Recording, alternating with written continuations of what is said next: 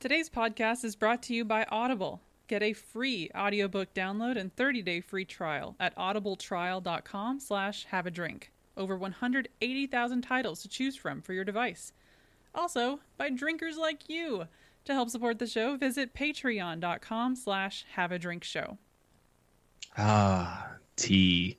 That ancient beverage used unwind at the end of a long day, or 4 p.m. if you're British. I know there is no alcohol here, but it is so soothing. So, we are going to try at least to start with some general information for our first non alcoholic episode, but we've probably bitten off a little bit more than we can chew. So, let's just go ahead and find out as we have a drink.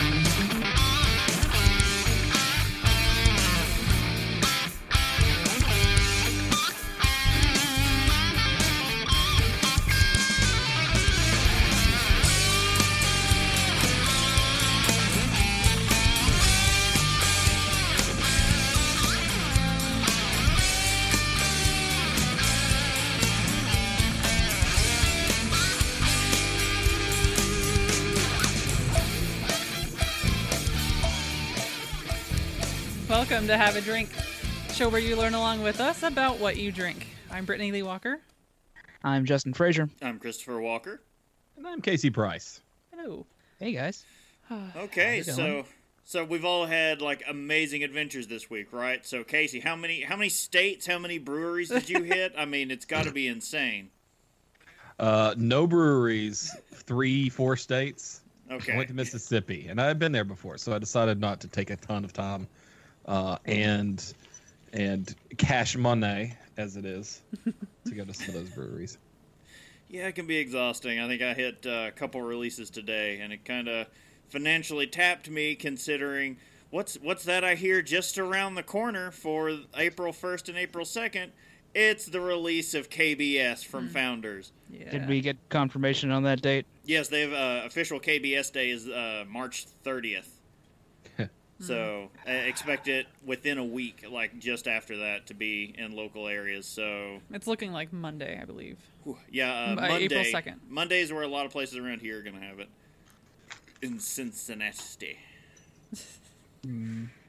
Yeah. Other than that, I don't think we've been up to too much. He went to a release this morning. I slept. I was excited. And uh she was excited. She was so pumped that I was going to the release. Oh, That Not- she kept sleeping. yeah. Well, he woke me up and after we'd already discussed like, "Oh, you don't really have to go since you're not really uh yeah, it's fine." And I was like, "Uh, cuz what it was is we were going to go to um t- this weekend was supposed to be uh the 3rd anniversary at Braxton, their big party. Then the big bad No. snow came, and Everybody everyone- got scared about the snow, which it barely it didn't even stick to the roads. But uh whatever. So they moved that to next weekend when I can't go. Because I was looking forward to the food trucks. With, it, with empanadas being a key. The empanadas will be a key, and the And red sesame. Korean barbecue will also be a key. Ugh, yes. Oh yeah. What's Korean for here? I have no idea. yeah, I know. Uh, if okay. they had the kimchi hot dogs, it would make my year. but yeah, I no, that's. I would be I would live on those. right. Sad face. Bob, have you been up to just or just working? uh, working and prepping for uh, for something for uh, tomorrow. Uh, not tomorrow. Monday. Hmm. I've Okay. got I've got adventures for Monday, Well, but okay. that's that's spoilers for next week. ah, right. Yes. Never mind. Okay. Fair enough. all All right. Well, uh, got a few announcements. We need an announcements bumper. I know, but uh, then again, we- we're like bumper crazy. I don't know. I don't know what the what the balance More is. bumpers, more sounds.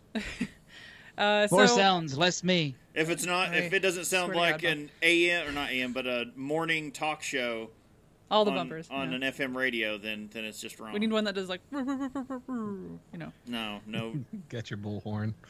no air horn. Uh, so our next air horn. episode is going to be Saturday, March 31st at 9 p.m. Eastern time, and we're going to be covering port wine. So, I live alone. Ooh. Uh, and that'll, that one will be a weird one because three of us will be in meat space, one of us will not. I will be comp trolling, and you better believe this is going to be a completely different show with me at the helm. It'd be a disaster. I want to be prepared to take uh, take control back to, to home So base here. Casey's got a backup, if nothing else. Casey knows how to run the show at this point. So Hey, uh, no, no, no! You don't take this from me, because that just means me and Bob will get all of our terrible punny jokes in. Like, We're gonna change the passwords between now and then. Uh, okay. Uh, also, we finally a have a date. cup came into frame. Sorry, I got distracted. It's tea. It's what happens. pinkies out, everybody. Pinky. Uh, I'll even That's a requirement. for this episode, pinkies out. Um, I, So- I can't do a pinky out. I have a mug. Your tea looks remarkably like a beer, Chris. You know how I like to uh, skirt around the rules. I'm pulling a Johnson with it here. okay. All right. Uh, sorry, back to so. Uh, so we mentioned earlier about thanking our patrons, patreon.com. Uh, well, our patron hangout for our um, $5 patrons will be Saturday, April 21st, 6 p.m. Eastern Time. Um, so basically the same day, because we're, you know, super planners. It'll be the same day that we're going to do a normal show. like an hour, party. hour later. Yeah. Um, so uh, if you back us at the $5 a month level, you can look forward to that. And uh, no, um, we haven't really confirmed what platform it's going to be on. Uh, I have to see if Discord can handle it. It'll either be Discord or Skype, though. Um, so we, there is that to look forward to. Also, as far as normal announcements are concerned, uh, we'd like to remind everyone that our news show is up and it has its very own feed. It is live every Saturday at 7:30 p.m. Eastern. Uh, look for Have a Drink News in your podcatcher of choice. Uh, finally, we are happy to join the Diamond Club team in the year-round Extra Life campaign to support Children's Miracle Network. Donate to our page and help us help the team reach the $10,000 goal. Visit bit.ly slash had extra life. That's H A D extra life, all lowercase. We had an extra life. We lost it. We're, we're trying to It was get the more. best name. Okay. We're trying to get some more No, extra lives, literally. Yeah. I, I actually like it, Brittany. I was just I just seemed the right joke to make. fair enough. Fair enough. Yeah, you can't miss those opportunities. Yeah, and that's all being hosted uh, by our good friends over at Ritual Misery Yes. Podcast. Can't so, name us. Good Kent guys. Namus, yeah. Uh, go check them out if you want to hear two lifelong friends uh, rattle on about things the only way lifelong friends can, and it's great. And usually really good interviews there. So With alcohol. Yes, uh, it's uh, about right. Yeah. it's it's sometimes more alcohol than we have on this show. So uh, those two, Be warned. Yeah. they they It can make a beer. Sh- they can make a beer I show run out of tea. All right. Uh, so I think we have uh, some news.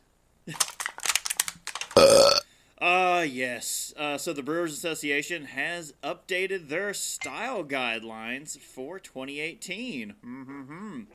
so the Brewers Association is the nonprofit trade group uh, dedicated to promoting and protecting America's small and independent craft brewers. Today released its beer style guidelines for 2018, reviewed and revised annually by the Brewers Association. These guidelines serve as a model resource for brewers beer judges, and competition organizers, and celebrate the great diversity of beer around the world.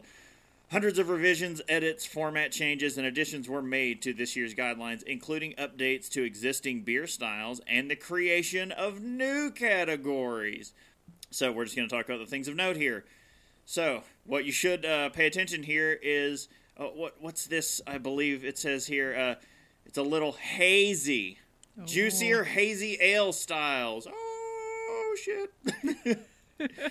so the addition of this trio, the addition of this uh, trio of styles includes representations of what may be referred to as New England IPAs or West Coast hazy IPAs. The styles will be identified in the guidelines and Brew Association competition as Juicy or Hazy Pale Ale, Juicy or Hazy IPA, and Juicy or Hazy Double IPA. So, other things that were shoehorned in here we have contemporary American style Pilsner. Uh, the addition of this new category addresses marketplace expansion and provides space for sessionable craft brew lager beers with higher hop aroma than found in pre prohibition style beers. Uh, you also have classic Australian style pale ale and Australian style pale ale added, and I think this was a big one that I hadn't paid attention to that it was missing was uh, Gose and contemporary Gose. Yeah, Gose used to be, I think, in the historical, Historical. styles. Oh. Yeah. So it got moved out historical and into a real style. Yeah, cool. Because it's it's getting more uh, getting more play. Let's say. Yeah, say. it's back Yeah. in a big way. Definitely. Uh, yeah, predominantly technical tweaks. In were many made. ways, Chris, the Gose never left. It's still been Oh, it's been offering uh, salty sour beers. at- beers at affordable prices for years. So yeah, uh, okay. I think we touched on it a little bit in the news episode, but uh, thoughts on juicy or hazy now being officially a style recognized. It's about damn time.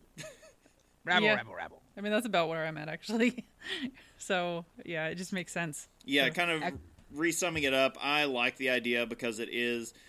It's going to even out the playing field a lot more because they shouldn't be judged next to what we would call a West Coast IPA. They are two different creatures. One's going for a completely different flavor profile and mouthfeel than the other. So it, it it's not right to put them against each other. I, I I will say, like, I'm joking when I say it's about damn time. I'm actually surprised it happened this quickly. Um, but I am glad that it's included. Uh, I'm also glad that uh, Gose is in uh, in uh, regular play now. I guess Yeah, it's now in standard. We've moved it out of wild. I love Goses. The I there's a classic Australian style pale ale makes me go. I, okay. yeah. That yeah, that one's a bit of a, a bit, but at the same time, we haven't really looked into that too much. So well, I see the uh, I see contemporary show ideas. Yeah. Someone Yeah. give me my notebook. contemporary American style pilsner. I was like, is this in response to the pastrami pilsner? ugh. Did someone have that and they were just like, no, uh, this has to have its own category, the pastrami pilsner, and everyone's like, oh, that's disgusting. You can't drink that. And I'm like, no, give me the pastrami pilsner. It's like you can't drink that. You watch me. Uh. Witness me. I feel like that's what's gonna happen if me and Chris get our hands on this. I, I've, it's at Jungle Gyms. I could get a pack. It's just no one Just will drink it. like me, just I'll drink it with you. I'll say- be your Huckleberry. yeah, not me. All right, I'm getting a pack. That's it's settled. All right. Pastrami pilsner. Next pilsner. time I'm up, we're gonna we're gonna be doing some pastrami pilsner. Do you eat that with uh, uh with rye bread or with a rye whiskey? You get that with a rye whiskey for boiling. So a Um, pastrami, a pastrami beer, and a rye whiskey boilermaker. Yeah, is this what I'm thinking? Yeah. yeah. Oh Wow. this this It's took a dark turn. I no, like. it, did. it took it took the Did right it take a turn. dark turn or a glorious one? Speaking of turning, let's turn on into the next segment. Yeah. riggedy, riggedy, wrecked, son! That's, Uh, that's the sound of Untappd, I hear. Mm. and uh, we now have an official badge of Record Store Day, which is a weird thing to have an Untappd badge for. a little bit. Uh, No, uh, we we've had it in. well, yeah, we have. It's just it's it's. I don't in my head consider the two overlapping a lot, but you know, Yeah. sure they do. Uh, Dogfish Head is bringing Off Center beer and Off Center music together as the official brewery of Record Store Day. Our brewery became obsessed with music since before we opened our doors," said Dogfish hand, uh, Dogfish founder uh, Sam Calgio- uh, Calagione. Calagione. Right, Calagione. Calagione. Think Chuck Mangione. Mangione. Feels so good. And these days, uh, I bet he's got an, uh, a Chuck Mangione record. Uh, Probably does. Uh, and these days, anytime I'm in the brew house, there's something playing. Inspired by Record Store Day, as well as the unique culture and special role that record stores play in their communities, it only made sense for a brewery to make uh, a- make that makes analog beer for the digital age to be the official beer. Uh, this year, Dogfish Head has teamed with uh, old and new friends alike to bring you another round of exceptional offerings. Everything from uh, nationwide events to a collaboration beer with uh, the Flaming Lips and uh, called Dragons and Yum Yums. Okay. Sure. Um, sounds yum yums. Um, sorry, it's a bad joke. It's like oncoming traffic. I had to walk right into it. Uh, join the celebration of independent music and beer by unlocking the first ever uh, animate badge on Untappd. Okay. Uh, check check into one of the following Dogfish Head beers uh, between March 23rd and April 23rd. So you've got a little under a month. Yeah. Uh, the official badge of Record Store Day is yours. Those beers are Dragons and Yum Yum, 60 minute, 90 minute IPAs, Flesh and Blood IPA, Namaste White, or SeaQuench Ale. Oh, the SeaQuench always has to be said in that. Arr, Arr, yeah. That's a, yeah, that's a requirement. That that Namaste wa- is really good too. I forgot SeaQuench that. is amazing. If you've never had, if if you think sour beer might not be for you, have a SeaQuench and think about it. Oh, the blo- uh, it's so good, you guys. Like you don't even know. By the, by the way, uh, uh, Casey, do you remember uh, the the dog name from Diggnation that this list reminded me of? Toaster. No, that's what they went with. They wanted to name it Nama. Uh, namaste. So you could be like Nama. Yeah. Ah, I you know I could see Kevin Rose doing You, that. you say that, and I just immediately in my mind cut to the video of uh, him like field goal raccoon. kicking the raccoon when it attacked his dog. Yeah. Does it like Body slam that sucker. You just look at it and you're like, two points, it's good. You know, he just had a kid too, which is crazy. I follow him on Instagram. God, Fo- follow we're he getting and his wife on Instagram. Home road, you got home road. That's back in the day. There's two of us that remember that. Yeah. Yeah. Oh, All right. Uh, so moving on to the next. you, you okay with it? nope. Okay. He's dying. this tea. It's yes. Mm, delicious tea. Uh, Such bubbly tea. uh, so yeah. So um, we talked in the news about new styles. Well, Untappd is gonna bring some of that in as well. So there are some style changes and badges to go along with them. Yeah, that uh, the Brewers Association move actually did cause some of this. Yeah. So um, as of um, April, March 20th, we have the following styles for um, new badges on Untappd. We got uh, IPA Imperial New England. So uh, it counts for two badges actually, because you know there's different levels and stuff. Um, there's uh, the dry cider, um, sweet cider, cider, bleh, um, and herbed slash spiced spiced cider, uh, fruit cider, rye wine, which I didn't know was a thing. Rye wine now counts Yeah. for the wine of beers badge. Hmm. Lichtenhainer. Rye, rye wine. Should we knew it was Here we go. Uh, the Kentucky Common has Kentucky its own Common badge. is officially a style recognized on Untappd now. Yeah. It's about time. We get the Uh, recognition we damn well deserve. That's right. The uh, the coffee stout, um, IPA, and uh, well, this one is brown counts for the I believe in IPA. I don't know what that means. Uh, and then the New England Pale Ale. So, yeah. Uh, so I that's am cool. surprised that the coffee stout took this long. I know. Well, like that should be an obvious one, right? It's stout coffee, so it's like the subcategory had to be added. But yeah, that's and it now counts for the heavyweight badge, so that's odd. They should have long ago. Yeah. so I don't know, and they added uh, the cider to, and they added cider other, which is actually Yeah. kind of what I'm drinking tonight. Went in as. Wait, why do you drink? Okay, sorry, I'm getting distracted by the chat. So drink a coconut beer, you forfeit all badges.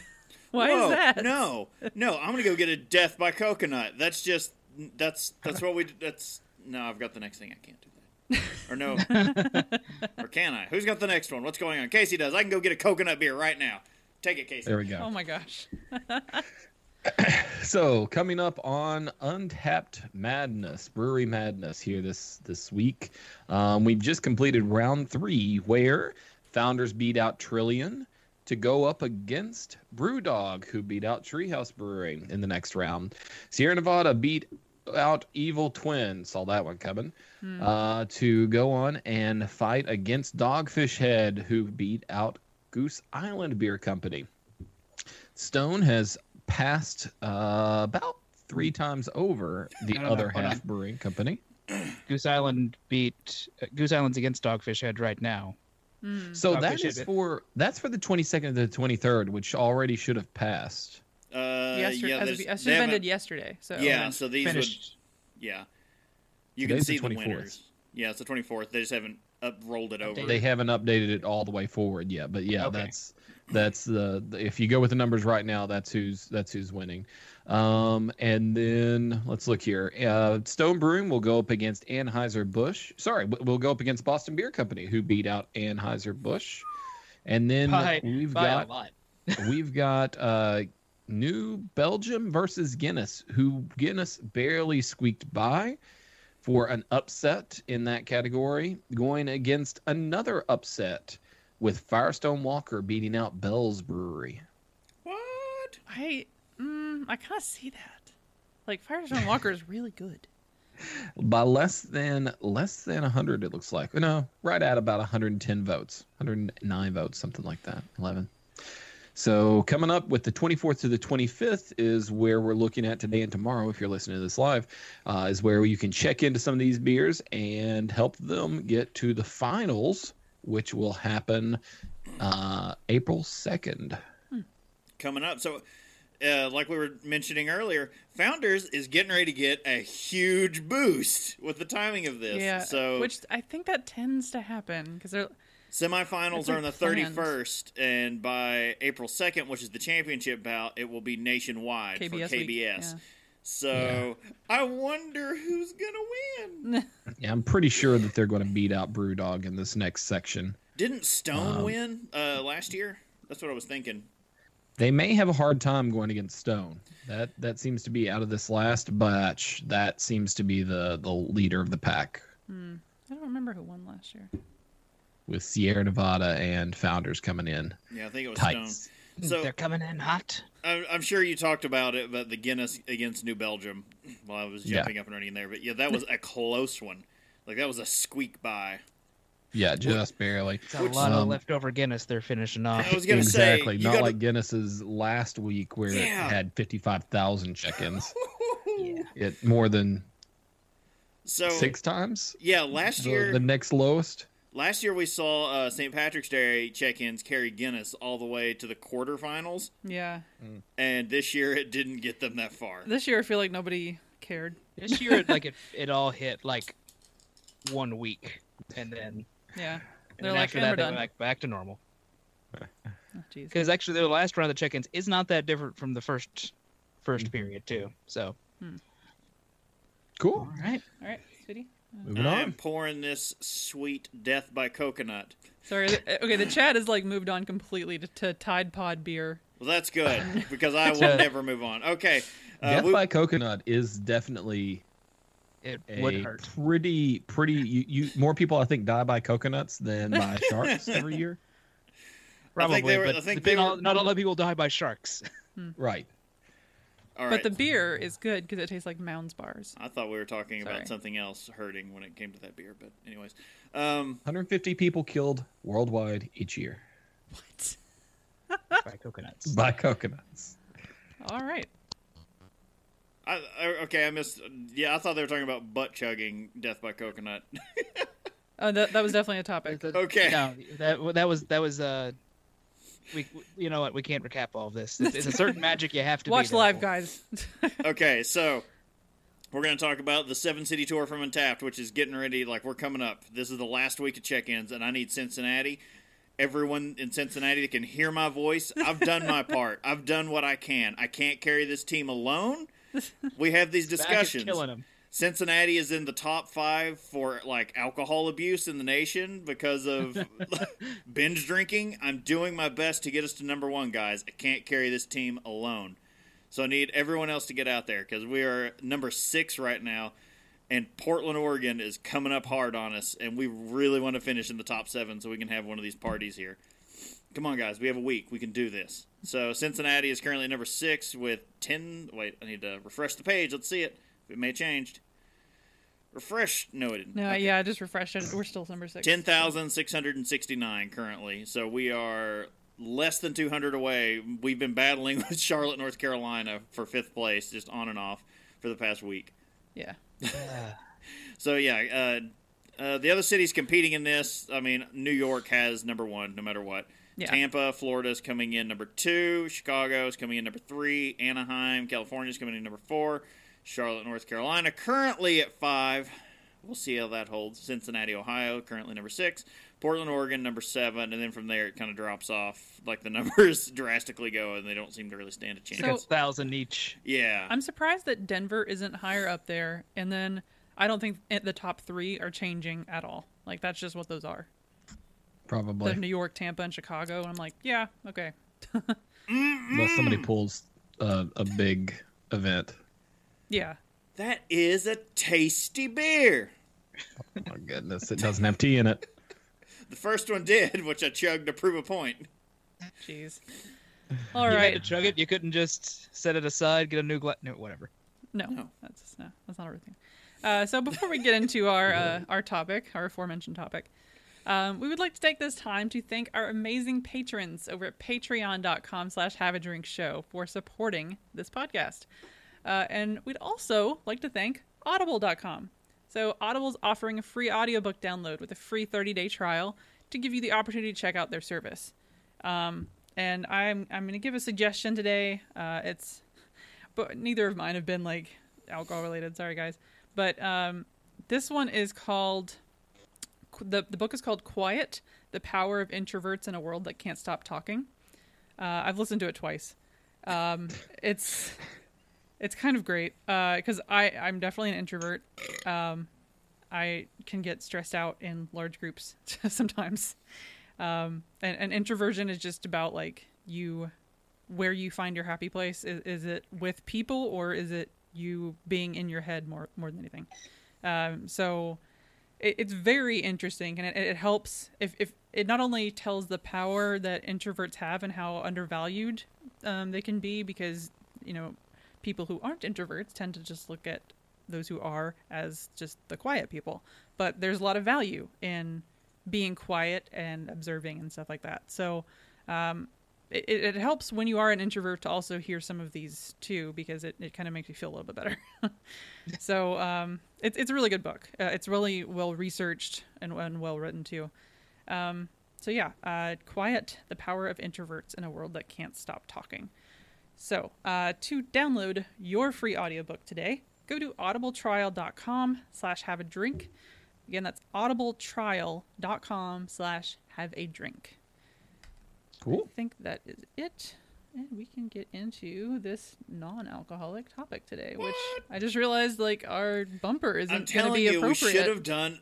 It should have been a different bumper. Like we needed to get the Yeah. uh, thing from Hitchhiker's Guide to the Galaxy when they're talking about the whale suddenly being We- called into existence, and then say, talking about the tea leaf, not knowing the history of the East India Trading Company. Yeah. Have you heard the uh, tea compared to sexual assault? Yes. Yeah, yeah. Yes. A I love it, but it's kind of could have been. uncomfortable. Conscious people don't want tea. All right. Uh, We're not that drunk. Cheeky bastards. We're that drunk. We're not that drunk. We're not that drunk. We really aren't, or at least they it aren't. turns out this is accurate this time. I might be. I may. My day drinking started at 9 a.m. How about you guys? Let's let's fix that. My tea is gone, so it's time to. Oh, You need more tea. Oh, oh hello, darkness, my old friend. Jeez. Um, yeah, no, today we're talking about tea. Tea is the second most consumed liquid in the world, beaten only by water, which is in tea, so water still wins. Fair enough. Uh, it has been, uh, been the cause of war, the fuel for slavery, and has even said that if Hitler could just cut off the Britons from their tea, he would have won the war, which is BS. It is But it's a Not funny even- statement. not- never start a land war in Asia. Never mind. I'm not getting into a history talk. Um, this beverage has, uh, has a long uh, has had a long history in China, but uh, in more recent centuries, it has traveled the globe. Uh, tea is an aromatic beverage commonly prepared by pouring hot or boiling water, pardon me, uh, over the cured uh, leaves of the tea uh, an evergreen- an incest, actually, but yeah. an evergreen shrub uh, native to Asia. The word chai is used throughout most of the world to describe the substance, but in the U.S. we u- use the word tr- chai to describe a spiced version of the uh, of the drink, sometimes with uh, added sugar and milk. Mm, chai. Come from part of the country where putting milk into tea is strange.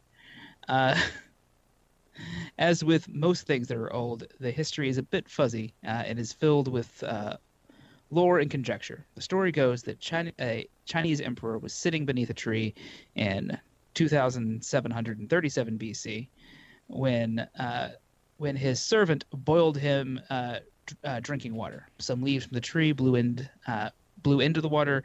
The emperor tried the drink. The tea would be known as the tea bush. The tree would be known as the tea bush. And this was the first account as tea as a drink.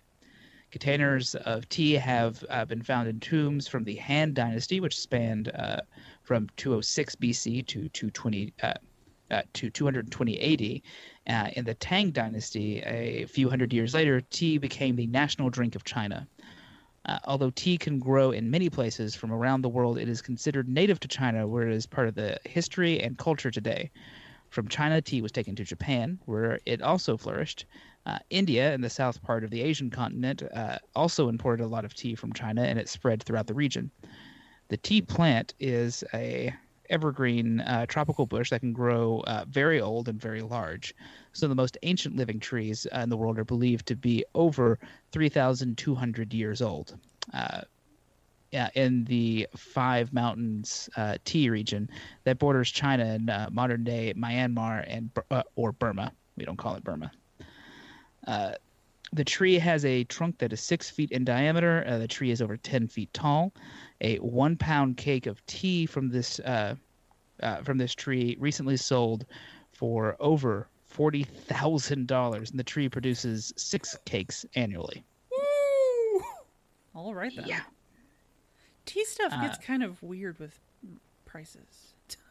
Yeah. Uh, tea trees or shrubs grow best in regions that are warm and humid, with at least 100 centimeters of rain each year. So it needs to be dip, deep. Uh, needs to be dip. Just needs to be out there with some skull and Ugh. no. Uh, the soil needs to be deep, airy, uh, acidic, as well as uh, as well as drained and well drained. Tea can grow in altitudes uh, upwards of six thousand feet above sea level, uh, and some of the more sought after teas are from mountainous regions. Tea is sometimes grown uh, on hills and mountains to give each other, uh, give each plant ample exposure to the sun, and is planted on tiered terraces. Uh, the tea today is grown on bushes that are about three feet tall, high. They are grown from cuttings and clones of other plants uh, and not from seeds. They are planted about three feet apart and are tr- uh, trained to fan out. In higher altitude growing conditions, the trees are planted to flow with the contour of the hillside. Takes about three to five years to come uh, to for the plant to come to maturity, and tea is traditionally handpicked every 7 to 14 days, although some modern mass producers do use machinery. The best tea only plucks uh, the very top leaves uh, that are uh, that are the new growth. Tea plants. Uh, the tea plant is likely discovered and brought back in small quantities from their travels by the Portuguese, who was uh, living in the East as traders and missionaries.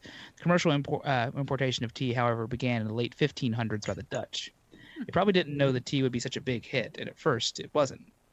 Before 1600, Portugal controlled most of Europe's uh, Europe's trade uh, with the Far East and Indies.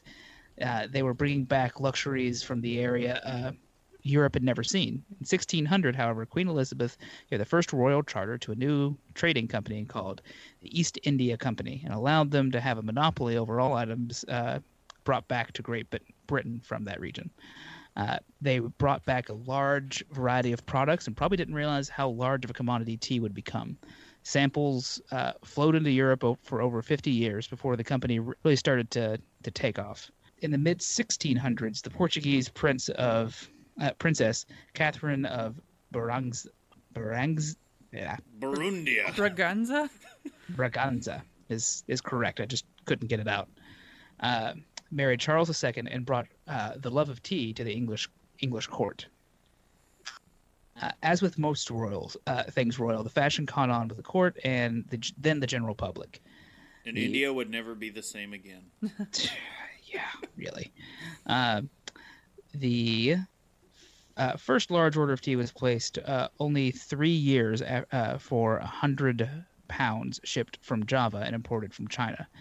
In uh, 1678, nearly 5,000 pounds was imported again. In 1685, 12,000 pounds was imported. Uh, Noticing a the- trend. Yeah. yeah.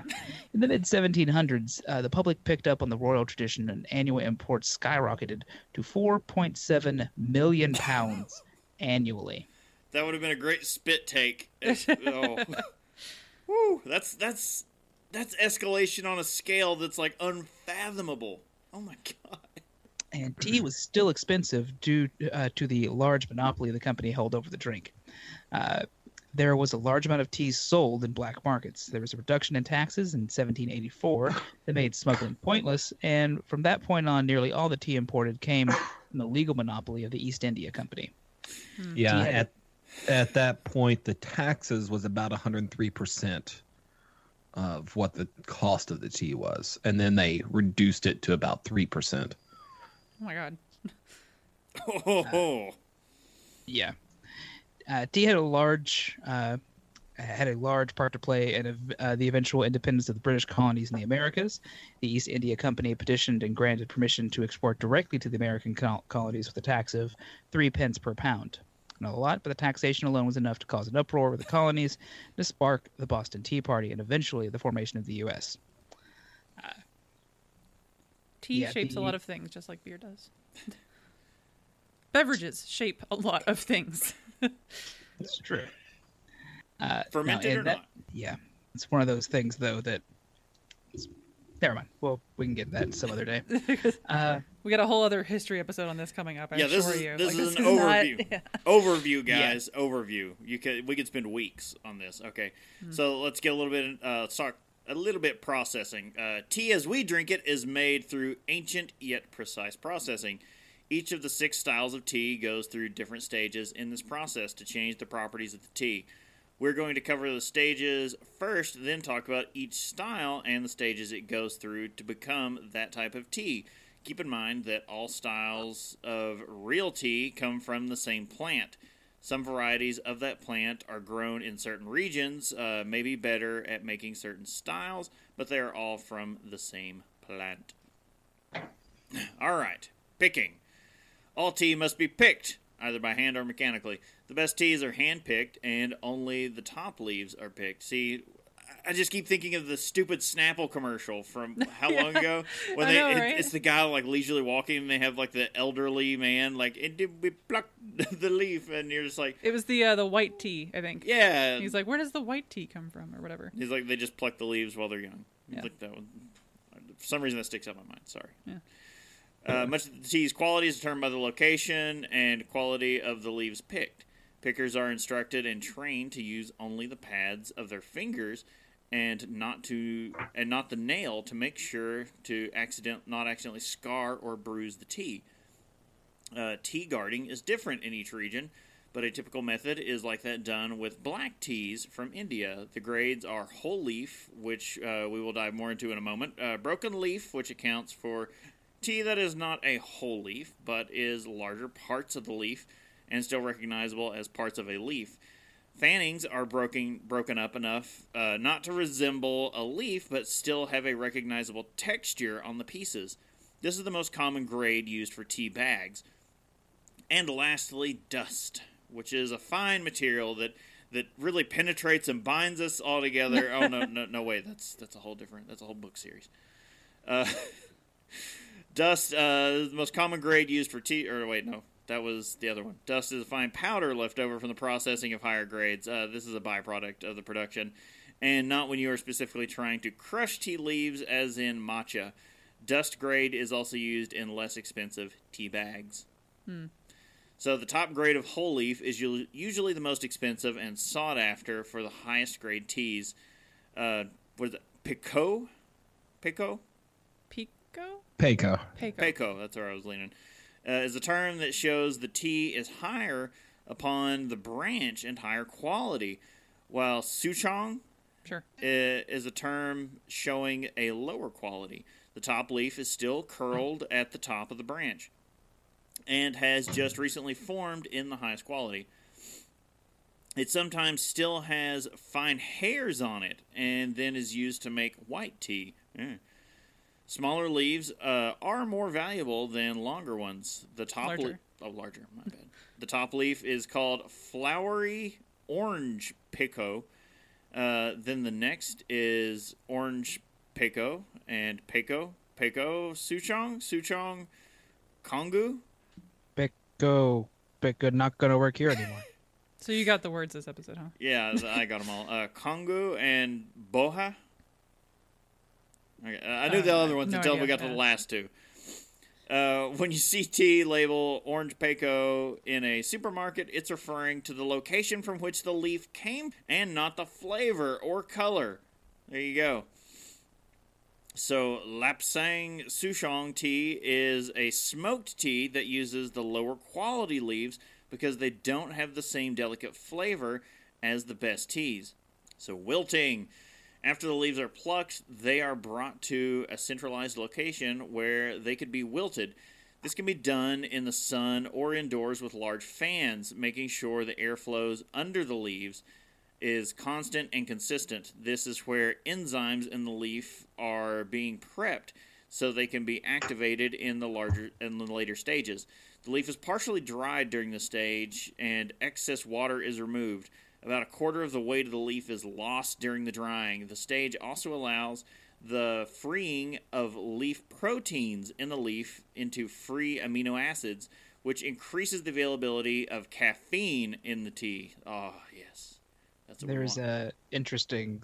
Uh, there's a thing I was watching on uh, tea, getting ready for some of this. I think Casey shared it with some of us, but it had. yeah, uh, It talked about on the larger, larger scale uh, production of it. They have to keep fans going all the time for that period because uh, uh, if they don't, it ruins the middle section and just the edges dry. Oh, Uh, Weird. So, it's one of those like I wonder how much tea they had to lose. To, to uh, find that out, yeah. yeah. You Just think once. so? Disruption. Disruption is the next stage, uh, which is a fancy term for bruising the leaf. This can be done lightly by tossing the leaf in baskets, lightly crushing the leaf, or in the case of industrial operations, the cut, tear, curl method. The older and uh, more hands on methods utilizing light bruising and rolling the leaves. This stage breaks open the cell walls of the leaf, allowing oxidization or oxidizing substances to have access to the components inside the cell. This stage releases the juices in the leaf. Uh, oxid what? Sorry, so Tyler just subscribed and it did the new GIF thing. Sorry. Oh, I Love love I love our notifications for that. That's the best movie. If you haven't seen that movie, just I don't, I don't know what you're doing with your life. Okay, sorry. oxidation Thanks so allows. much. Ox- yeah. Yes, thank you. Oxidation allows the components inside the leaf to act with oxygen in the air to change the color and flavor of the tea leaf. Chlorophyll is broken down in the leaf, and tannins are released. If the oxidation is allowed to continue completely, you get black tea. If it is stopped early, you get oolong tea. We'll talk more about uh, that later, though. Oxidation is one of the largest components in the flavor, aroma, and color of tea, so pretty much all around. Fixation, uh, fixation stop the oxidation of the leaf at a desired level. For black teas, this isn't needed since the tea is already 100% oxidized. The stage can be done with dry heat, as in baking, which adds little flavor. It can be done with uh, steam, which adds no flavor, or it can be done uh, by dry roasting the tea in a pan over high heat, which can add a lot of flavor. The key component to this step is to Denature. oh, brain fart. Hey, biogas. Biogas denature the enzymes present in tea and stop oxidization. So yellowing, the next stage, is only used in the yellow tea making process. Tea yellowing involves allowing warm, damp tea leaves to go through a period of time after the oxidizing enzymes. What? Sorry. What have I missed? It's the chat. Oh, brain fart flavored tea. No, that's coming soon from Soon Delatter's from Delatter's Brewing is edition. brain fart flavored teas. Ah, There's a you'll lot of uh, of sulfur notes.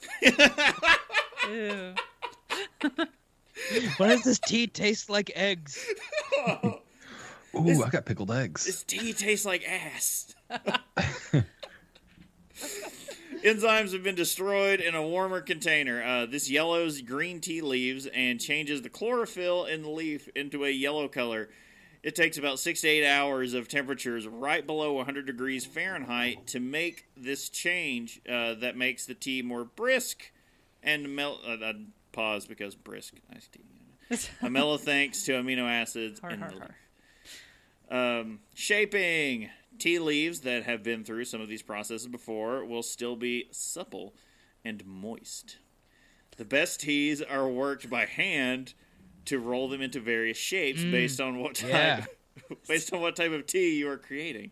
Some are rolled into tight balls and gunpowder or Dragon Ball tea. Dragon Ball tea? Are you kidding me? You ga- you gather seven of these teas together, and then you summon. Oh god. Oh, that's wonderful. This is turning out so much better than I thought. some are rolled into tight curls, and some are made into wrinkled strips. This pushes out some of the, what? sorry. Every word in this. I'm uh, sorry. Oh, go ahead. This wrinkled push strips. It doesn't take much today, apparently. curves. This Yeah. pushes out some of the liquid still in the leaf, and also makes the tea easier to transport and less prone to breaking. Modern machines are also able to roll the leaves. All right, uh, just a few more things on like how the, the, the processing of tea works. Uh, so the drying process. So uh, if tea were left wet, it would spoil. So no one, or, or so one of the last stages is to dry it. Uh, this can be done through panning, where the tea is placed in a hot pan, sun drying, air drying, or baking. Baking is. I don't like the I don't like the idea of a hot pan. I like it better with the idea that they're panning for tea, like they're sitting by the river just. for some I reason that was tea. that's what I was picturing. I don't know why. Eight grams of tea! Uh, baking is actually the most common, and uh, you're trying to dry the tea without overcooking the leaf. Uh, this stage is important in the making of green teas that are roasted. Oh, that sounds delicious. Um, so, aging or curing. Some post fermented teas need additional time to change their flavors even more. Some teas can be bitter before this stage, and long curing and aging times allow the tea to mellow and become more palatable. This is common for. Casey, how do you say that again? Puer. puer teas. Uh, lower quality flavored teas are also made at this stage by spraying them with flavors and aroma compounds like jasmine oils. High quality teas are stored with their aroma compounds such as ja- whole jasmine flowers. So let's get into uh, some of these styles of tea, which this was one of the things that I looked at and was like, oh, I didn't know these were the thing. Like, you never look at this kind of stuff. Each of these styles are probably going to be getting their own episode. Let's just. Let's be serious, yeah. Uh, Everything so, but yellow. yeah. Uh, so, Whoa, what do you got against yellow tea? There it was. Yeah. It's all it's all a matter of time. Um, so there are said to be roughly twenty thousand different distinctions of tea made in the world, but there are only six classes of tea. Also, China is the only country in the world that produces all six, which I found fascinating. Uh, we will use the information we have talked about concerning the steps in processing tea to discuss how each style is made. So, first off, we have green tea, which I think everybody's kind of familiar with. Um, green tea is one of the most simply made styles and the most popular tea in Japan. Green tea is picked, and then quickly the enzymes that are used to oxidize a tea are destroyed through either steaming, which is popular in Japan, or panning, which is more popular through the rest of the world.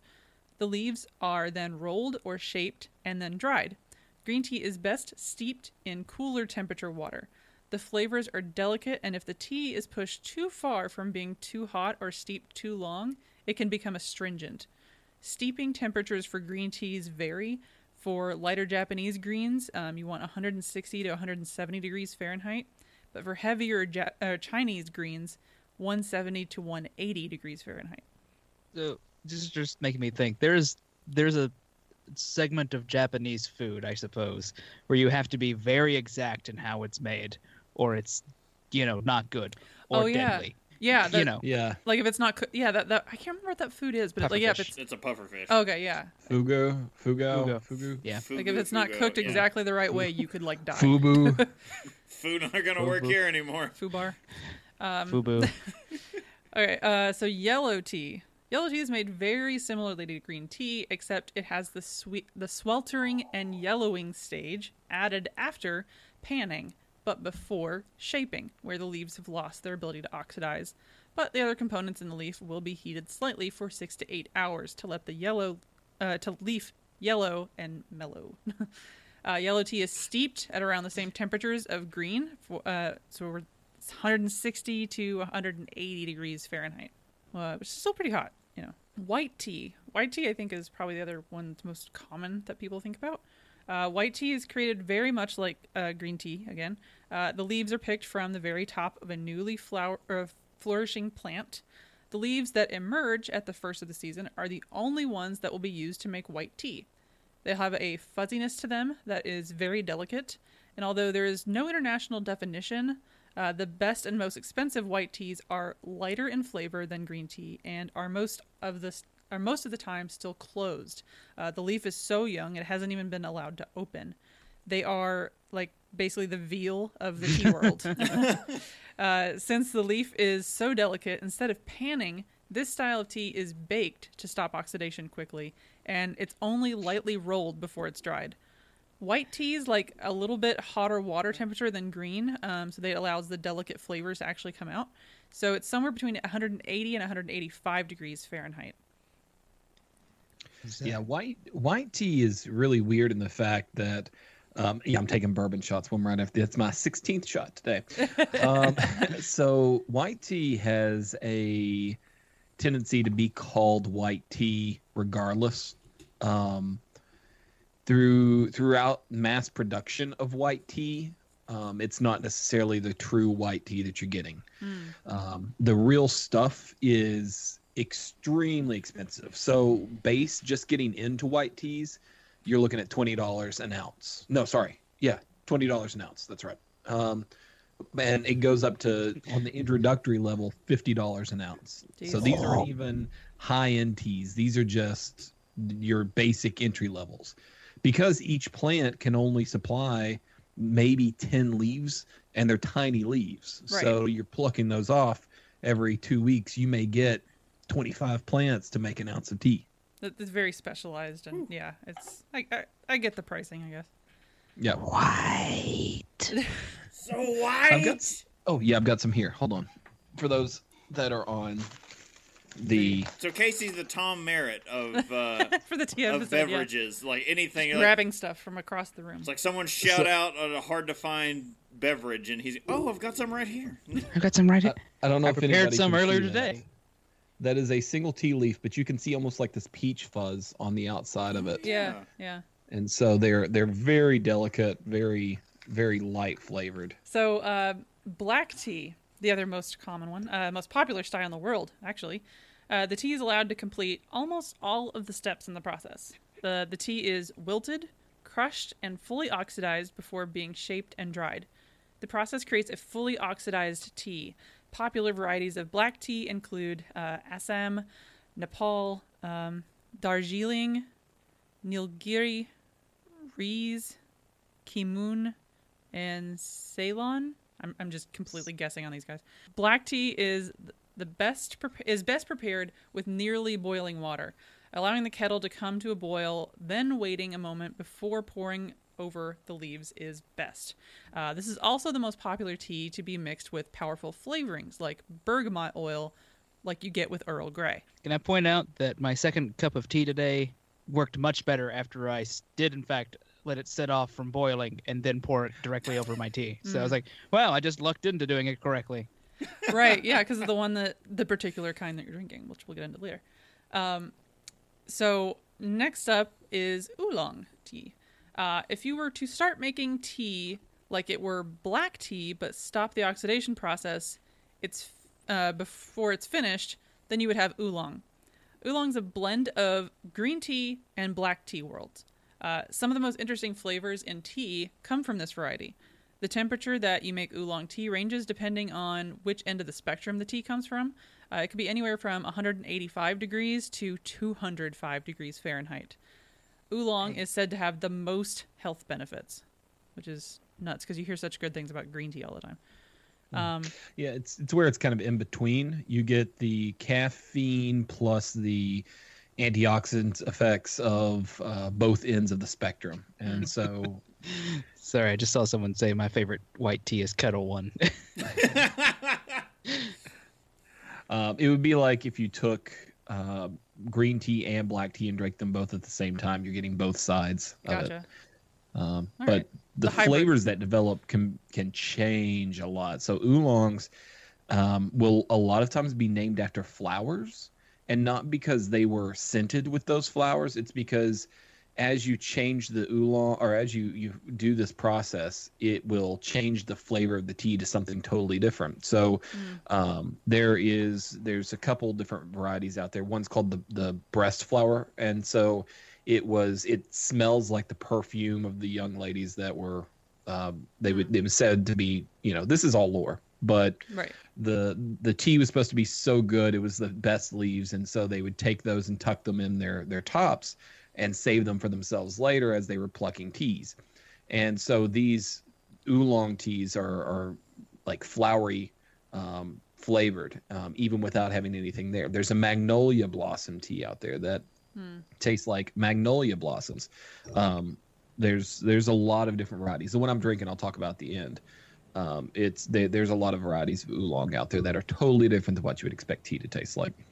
Uh, To, for those wondering, chat is just getting ready to be loaded in with iced tea puns. mm-hmm. that's how we roll. easy Uh, so puer is that a, Puer. puer? Where?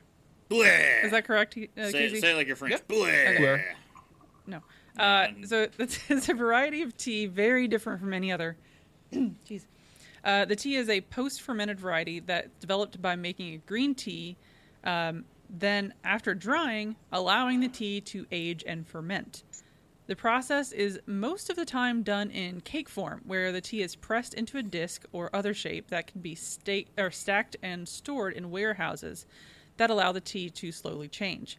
In general, the tea is made with older, larger leaves, uh, leaves, and that are not as high quality.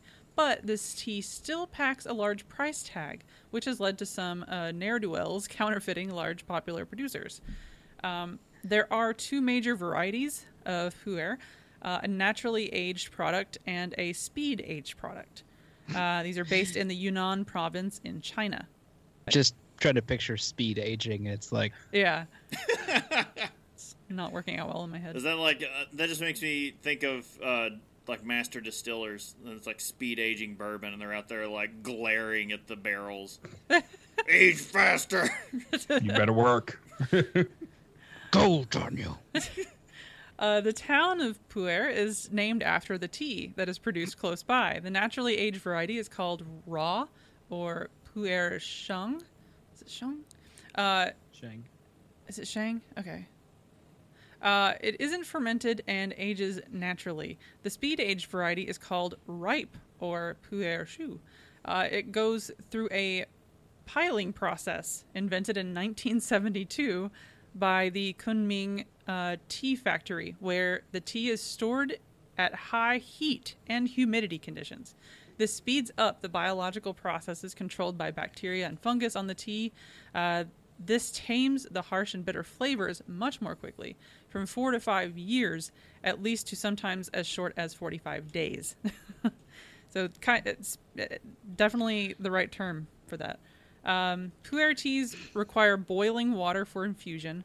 Some prefer to quickly rinse puer for several seconds with boiling water to remove tea dust, which accumulates from the aging process. Then infuse it at the boiling point and allow it to steep from 30 seconds to 5 minutes. Uh, finally, we have the actual brewing part. So, tea brewing, obviously going to be a little bit different from uh, beer brewing. Any other brewing we would be familiar with on this show. Uh, throughout history, the brewing of tea has been practical and ceremonial. The idea of whatever method used is to balance convenience with flavor. Bagged tea allows the drinker t- the ability to easily toss a bag into a hot cup of water and have a, a cup of tea three minutes later. Loose leaf varieties allow the tea more room to spread out and extract flavor into the water. A French press coffee pot does this job quite well. The best method to enjoy tea if you have the time is the gongfu or gaiwan. This method require, requires you uh, place a small amount of tea into a small cup with a saucer uh, and a lid. This gaiwan allows the drinker to make two to three sips of tea per steeping. The leaves are reused multiple times with the flavor of the tea changing over their use. This method is more ceremonial in nature, but with a thermos of hot water nearby, you can enjoy the same amount of tea over an hour's session. So I have never heard of that before, but that sounds really interesting. It's what I'm using today. Um, the gongfus are really, the the whole sets are really fairly cheap, less than thirty bucks usually at, at the bottom end. I mean, I got this one all glass off Amazon, I think, for less than ten dollars. So you put maybe a tablespoon of tea in there, and it blows up to be I was going to say, like, that's more than a tablespoon. Yeah. yeah, uh, dry tea about a tablespoon, and then it blows up into uh, to fill the whole thing. I've got a uh, hot water on demand uh, device that I've got. It's kind of like a tea kettle that's always hot. It's a thermos tea kettle combined, so that works out well when you're trying to do this. You just fill this up, um, let it steep. Early on, you're looking at like 30 seconds, and then toward the end, you've got to let it go longer just because you've taken more flavor out of it but the tea kind of changes over that time as well. Nice. And then you take shots of tea, which which is nice because every drink is hot when you get it this way. Shots, shots, shots, shots. Yeah, I kind of wish mine had stayed warm because at a certain point I hit a hit a tipping point where it's like, I gotta go. Yeah, and then uh, chugging tea uh, leads to different different tastes. Um, Thank you for buying it does lead to different shot, tastes because once shot. my uh, once my cup is empty, it just gets bourbon. yes, Mm. that's typically what happens. Uh, no, I need to get one of those tea things because it's definitely an issue if you're about some tea. Ah, yes. It's not something that you're going to pack around the office all day, but it's nice whenever I'm going through emails. I can go through an email at work and then pour a little spot of tea and drink it, and then while I'm reading the next email, it's nice. So let's talk about how tea is packaged and kind of what different varieties of tea that you're getting out there. So there's different styles, of course. We've talked about those. Um, and then tea again comes in multiple packaging types. So the number one type of tea that you're going to find out there that's that's probably the better varieties of tea is going to be loose leaf tea. Uh, most of your tea connoisseurs are going to say go with a loose leaf 1st So, well, not first necessarily. You'll probably start off with tea bag, but we'll talk about loose leaf here. Sorry, I'm a child. well, That's it's, all- it's it, tea. It's convenience. No, the I'm tea bag just a thing. child. It's just yeah, that's, that's yeah. So tea leaves are packaged loosely in a canister, paper bag, or other container, such as a tea chest. Some whole teas, such as rolled gunpowder, uh, tea leaves, which resist crumbling, are actually able to be vacuum packed to keep their freshness. Um, they are put in aluminized packaging for storage and retail. This blocks out the light. Um, the loose tea must be individually measured for use, allowing for flexibility and flavor control at the expense of convenience.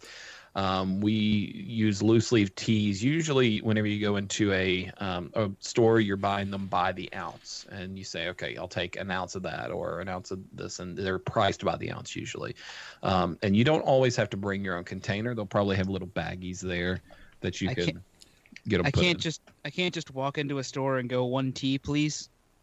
You can. I mean, most of these stores that sell tea will let you sample it, and so Mm, if yeah. you just go in and say one tea, please, they're going to say which one of these 300 varieties would Yeah. you like? I have to say, we have spent a lot of time at uh, Liquor Barn with the two of us looking sections. at tea, while the other two of us are going, "Come on," like Come on, kids there's in a all this stuff to drink. yeah, we're like kids in a candy store, and the adults are looking at something very boring.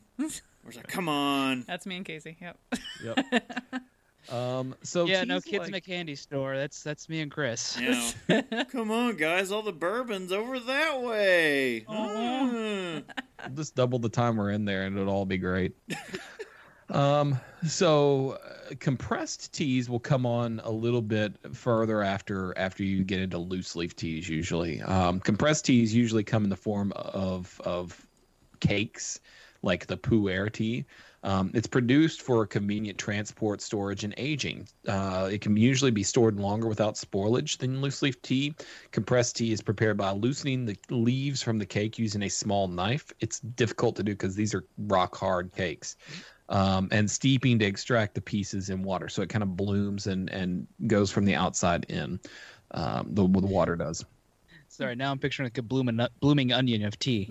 Oh yeah, let's get that. I'll oh. I'll get to that here in a minute. Oh, Um, compressed tea was the most popular form of tea in China during the Tang Dynasty. By the beginning of the Ming Dynasty, it had been displaced by loose leaf tea. It remains popular, however, in the Himalayan countries and Mongolian steppes. In Mongolia, tea bre- bricks were ubiquitous enough to be used as a form of currency. Among Himalayan peoples, compressed tea is consumed by combining it with yak butter and salt to produce butter tea. yeah, Um, okay, sure, I'll drink that. butter tea. I don't yeah, know I'm about yak board. butter, but sure. Um, Hey, com- look, Hey, goat Let's cheese. not knock it till we've know. tried it. to uh, kind of combat some of the uh, counterfeit teas that are out there that are usually sold as a compressed tea. You'll actually find little paper certificates of authenticity that have holographics, uh, holographic seals on them. I thought you were Um, going to say the holographic seal was on the the tea, which would have been funnier.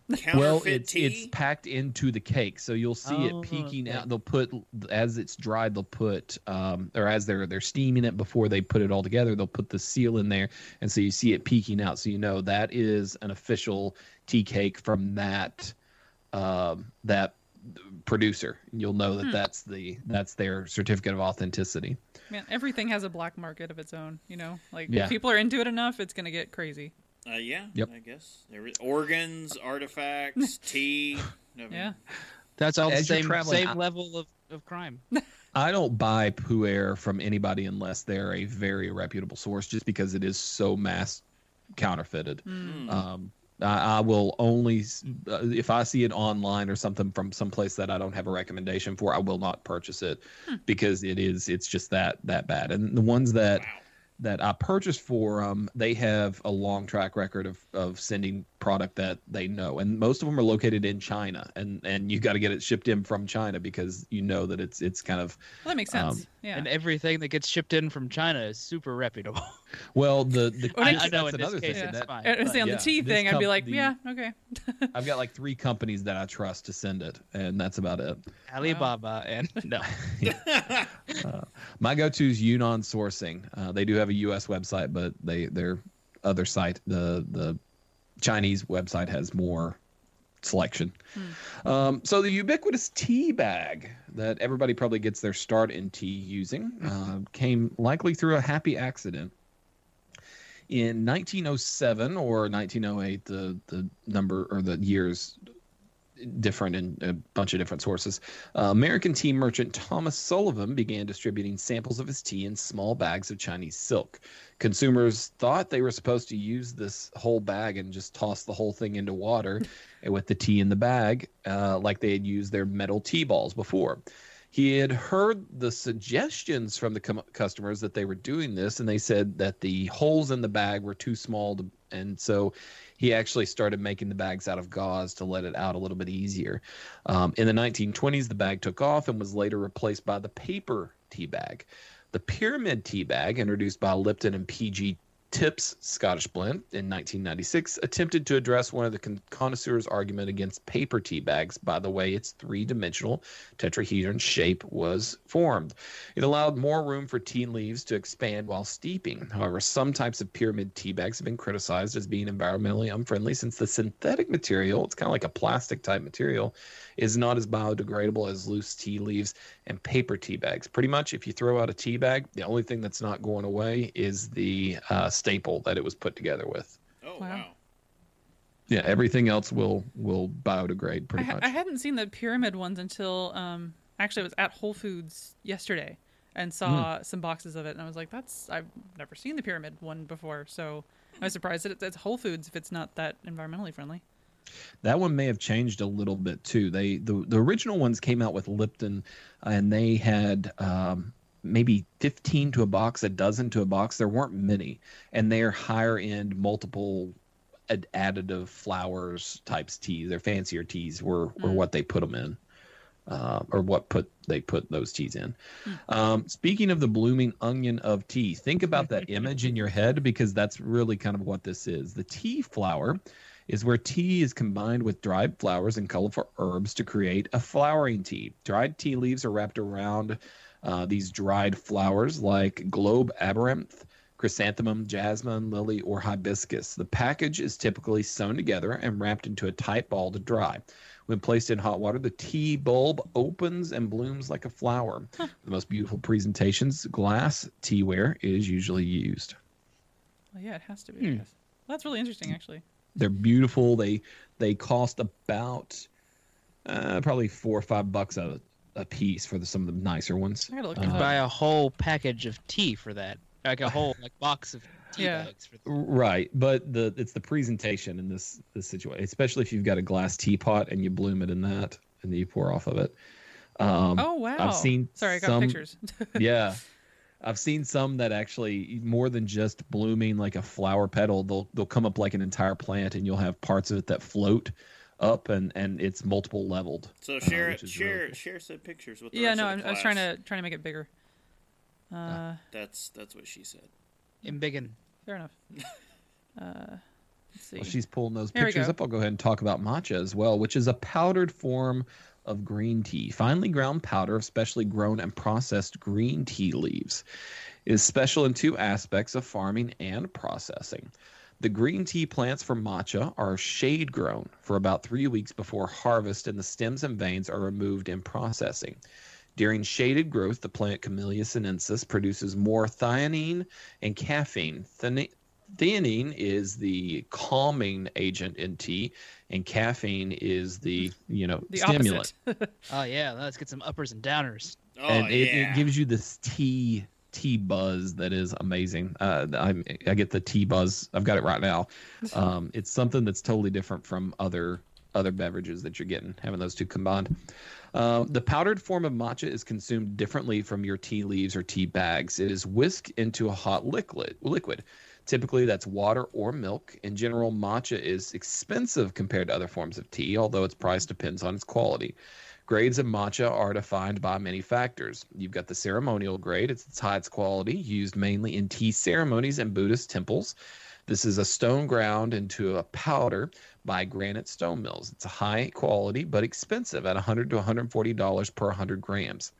The unschooled drinker is likely to not notice a large difference between the ceremonial grade and the next grade down, the premium grade. Ceremonial is characterized by subtle tones of umami, however. Hmm. Premium hmm. grade matcha tea leaves uses the leaves from the very top of that tea plant, and it costs about fifty to eighty dollars per hundred grams. Best used for daily consumption, it's characterized by a fresh, subtle flavor. Cooking and culinary grade is the cheapest of all at about fifteen to forty dollars per hundred grams. It's also suitable for cooking. Uh, it's slightly bitter due to the leaves lower down on the tea plant.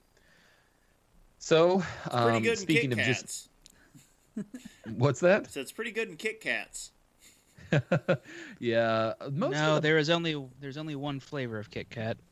It's You- chocolate. You've not been to Jungle Jim's. I have. I've seen them. I refuse to partake. All the the uh, odd Japanese Kit Kat flavors, and there is a matcha green tea Kit Kat, and Ma- we bought a bag of them. Matcha is like the best thing to put in stuff. It's it's Like, just great. It's like, oh, you have something, matcha that up. yeah, you have matcha uh, uh, smoothies, matcha ice cream, uh, forget everything. Cha. I gotta say- Yeah. It's- green tea. If you're doing an IPA, it's like okay, if you're doing any kind of Right. beverage, you could matcha that thing up. If you're doing an IPA, you could double dry hop that bad boy and make it even better. So moving on from matcha to another product that you just stir directly in, let's talk about instant tea for a minute. Um, it's similar to the freeze-dried instant coffee and an alternative to brewed tea. It can be consumed either hot or cold, of course. You Nestle introduced this as the first commercial product in 1946, the first commercial uh, instant tea product they introduced in 1946. Um, delicacy of flavor is sacrificed for convenience, however. Uh, during the Second World War, British and Canadian soldiers were issued an instant tea known as Compo in their composite ration packs. These blocks of instant tea, powdered milk, and sugar were not always well received. Instant tea today is made through a highly technical process where the spray dry method is used. Basically, it's a uh, they make a tea-like substance and then they take this sub- substance and spray it through a nozzle um, into some high heat areas, and they it will as it's spraying out, it will evaporate a lot of the liquid, and it'll leave behind just a powder of tea. Hmm. Bottled and canned tea. The first bottled tea was introduced by Indonesian Tea Indonesian Tea Company (PT). Um, Wasn't introduced by Lipton or Brisk. Brisk. That's brisk, baby. uh, in Sinar Sos Sosro in 1969 with the brand named Teh Botol Sosoro uh, or Sosoro bottled tea. Okay, Teh Botol uh, tea bottle. Ah, So okay. uh, canned tea. no, I like it better as the bottle. to bottle. uh, canned tea is sold uh, prepared and ready to drink. It was introduced in 1981 in Japan. In 1983, Swiss-based Bischofszell? Food Limited was the first company to bottle iced tea on an industrial scale. The vast majority of tea produced as a ready to drink product is made with the tea extract or powder and not with the whole leaves brewed as you would at home. One company that started their business based on brewing whole leaves is Honest Tea. The slightly sweetened beverage, so while other tea products had 100 calories per 12 ounces, they came in and did 100 uh, sorry 10 to 20 calories per uh, a 12 ounce serving. And totally revolutionized the tea industry. It was crazy because they they were told time after time hey this isn't going to work and the funny thing was that the as they were coming in this basically started up at the same time as um uh, as um uh, Whole Foods was basically getting their start. And so this tea was picked up and they said, "Okay, we'll we'll pick up your tea into our our stores." I think it was around Denver, Colorado is where they started there. When they started to pick this tea up, there was a period where the company got a couple batches of bad glass that their system didn't catch. Oh, And early on, they had an issue with glass in the bottles. oh, it's a thought this was- constellation I thought we weren't problem. talking. I I thought we weren't talking about Constellation. Yeah. yeah. So they uh, and it was at two stores of of Whole Foods, and Whole Foods has a three strikes you're out. Nobody got hurt from it, but they pulled everything they had in the market out for like two or three months and lost millions of dollars in profit just so they could get rid of everything and start over fresh and say, okay, we're going to go ahead and and do it right. Um, so that company did really well, exploded um, in what they were doing, and was actually purchased by Coca Cola in 2006. A couple of years after that, Pepsi was seeing the success that that Honest Tea was having, and Pepsi's created Pure Leaf to compete in that same market. Yeah. This feels very much like Pepsi. Coke's doing something. We'll do it. Screw those guys. They're doing a carbonated water. We're gonna do a carbonated water.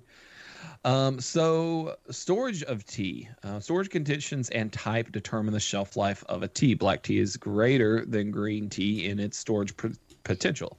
Um, some, such as flower teas, may last only a month or so. Others, such as pu'er, improve with age. Um, the funny thing with pu'er, the aging didn't come in until uh, it, it was put into shipping.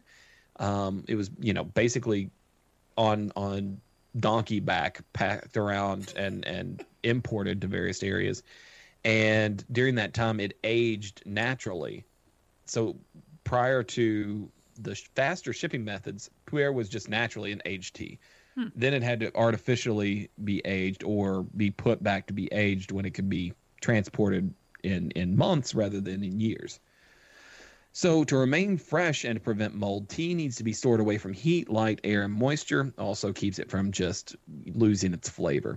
Um, tea must be kept at room temperature in an airtight container. Black tea in a bag with a sealed opaque canister may keep up for up to two years. Green tea deteriorates more rapidly, usually in less than a year. Tightly rolled gunpowder tea leaves uh, keep longer. The more open leaves don't keep as long. I was about to say like tightly rolled gunpowder. Um, Casey, what are we talking about? Tightly rolled gunpowder. You want to make sure your saltpeter's cut correctly. And I, I Uh, yeah, that's the gunpowder comes. It's a Chinese tea, and it, it comes in for looking like gunpowder with its very tightly rolled small balls. Um, storage life for teas of all kind can be extended by using a desiccant or oxygen absorbing packet, vacuum sealing, or refrigeration in airtight containers. Except green tea, uh, where discrete use of refrigeration or freezing is recommended, and temperature variation should be kept to a minimum. I so I hadn't had the well, I hadn't even heard of it, the gunpowder tea until you gave me that the the bags before. Oh, yeah. Um, and that stuff was delicious. It had It- like a smoky quality to it. So do we want to talk about that? It looked like a drug deal going going definitely on did, when yeah. Casey was just like laying baggies He's like, I have of tea loose, for you, and there's like loose seven leaf- bags of loose It, leaf tea. it was all loose leaf in just regular Ziploc baggies that he's Yeah. giving her. So it's just baggies of herbs essentially, and here's people are like, "Yeah, "Is that is that drugs?" See, this one here, this one's really gonna have a nice, nice profile. You're gonna, you're gonna really enjoy this. This one's gonna take you on a trip. It's gonna be a little strong. This one over here, this one's my primo, primo product. Don't, don't give this one to just everyone. This is the Pineapple Express. You're gonna thank me for this one. oh yes. And they were Um, all they just had like he had taken a sharpie and written on the bags Mm-hmm. names of them. which was very helpful. So it did not help the situation. No, but it was helpful for me. Uh, no, No no officer, officer, it's it's just, just tea. tea. Yeah. Um, I do want to. I do want to say though that one thing we did not touch on, and it's big in the tea world, but it's not really tea. Is the herbals? I was just gonna say that. Okay, because it's not really considered tea. Wink. Uh, Yeah. the the herbals. Um, that's the, the one of the first things I learned because I, I got a tea book and obviously I didn't get very far in it because like I was like oh I'll just start this book two days before we have the thing, um, but uh, herbal teas basically are uh, tisanes, not tea, but they're called herbal teas still because t- tisane is essentially just something in hot water, some kind of flavor in hot water. Uh, but um, so stuff like like the sleepy time tea, for example. All of this, most of the celestial seasonings stuff is an herbal tea, so technically it's not really tea, because it doesn't come from the tea bush.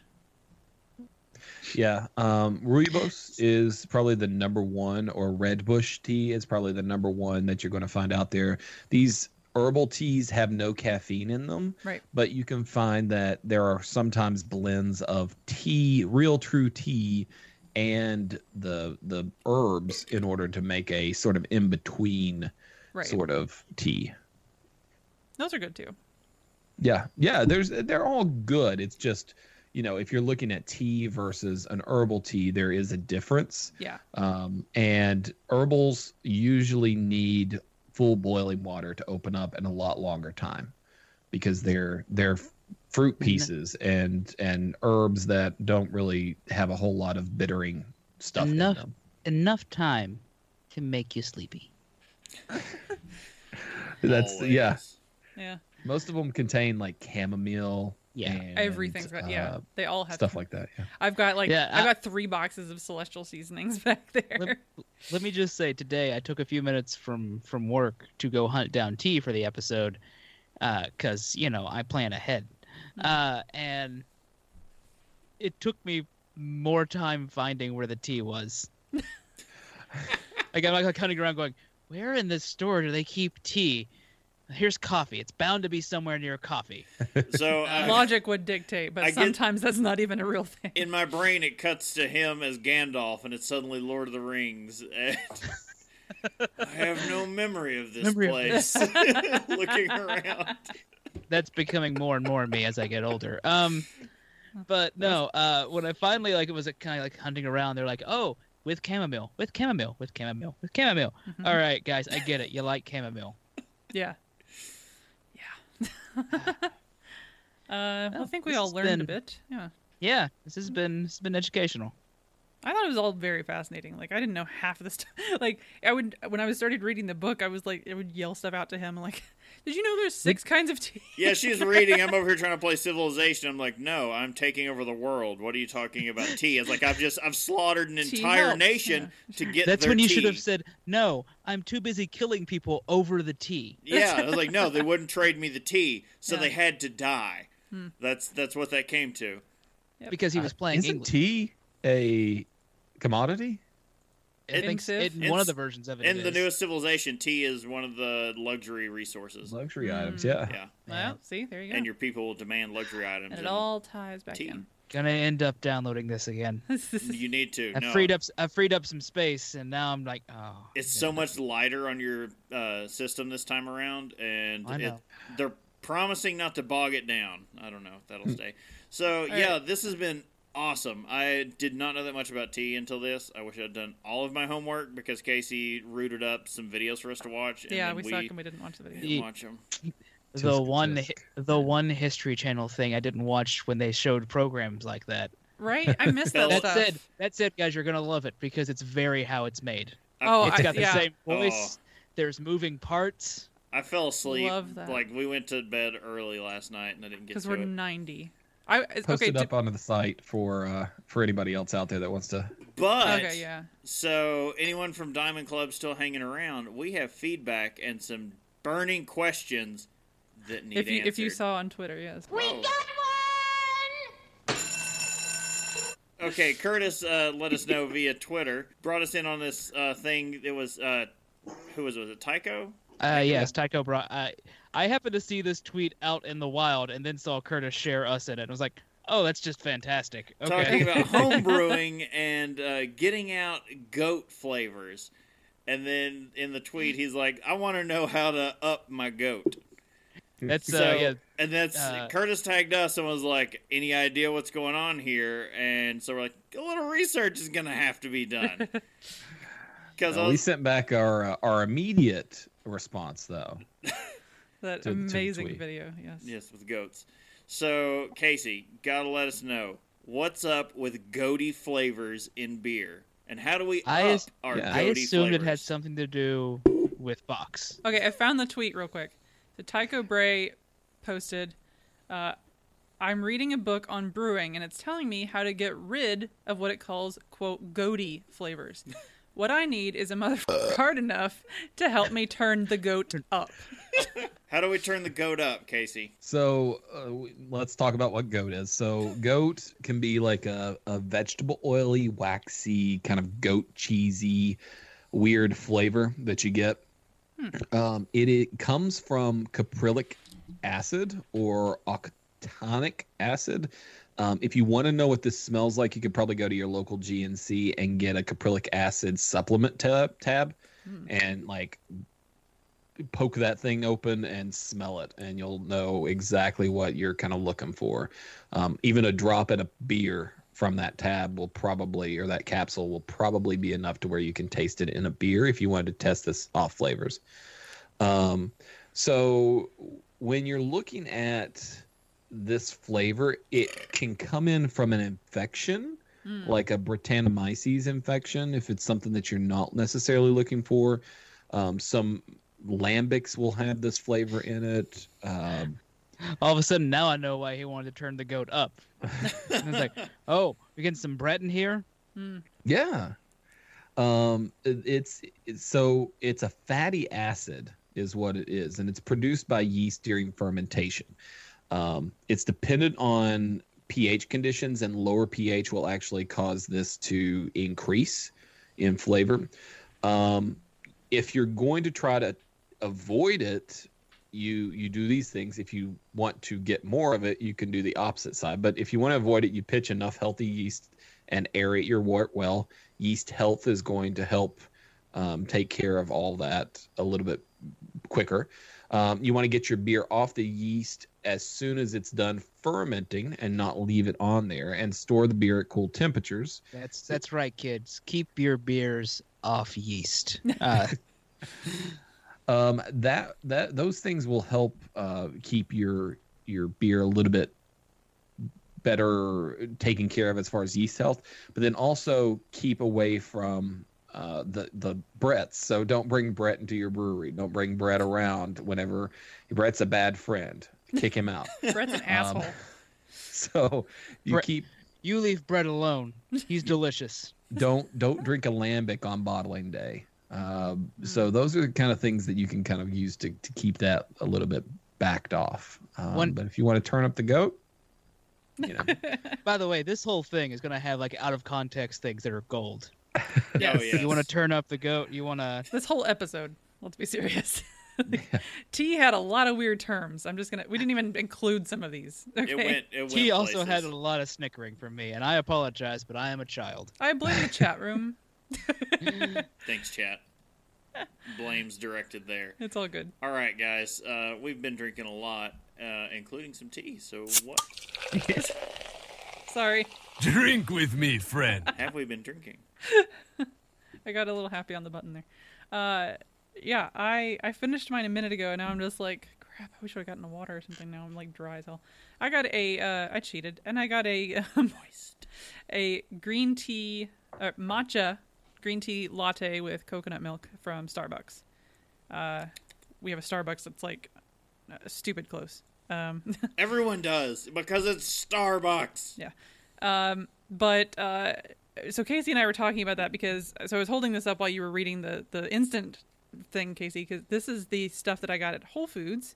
Uh, it's matcha, but it's in it's instant tea. So um, I put this in Huh. the bottom of the mug and like did because we have a Keurig and you can just do the hot water on a Keurig. Um, it gets it up to you know roughly boiling temperature, and um, did that. And I had I put a little. We had almond milk, put a little of that in it, and it was still like missing something. And so then we discovered that Starbucks is probably adding a flavoring element to their latte. But um, so I'm still trying to find the right uh, combination of things to make the matcha stand out a bit better and like because it's it's like it's missing a flavor if you do like just the straight matcha. Uh, but the green tea latte is wonderful. Yeah. I, otherwise, I'm a big fan of matcha, but I like matcha like in stuff. So I'm still trying to find the right way to to drink it. But um, like matcha flavored things, More matcha. yes. uh, but but like matcha flavored stuff is amazing. It is a, it's a really good taste. But uh, I think green tea is still like my favorite kind of tea.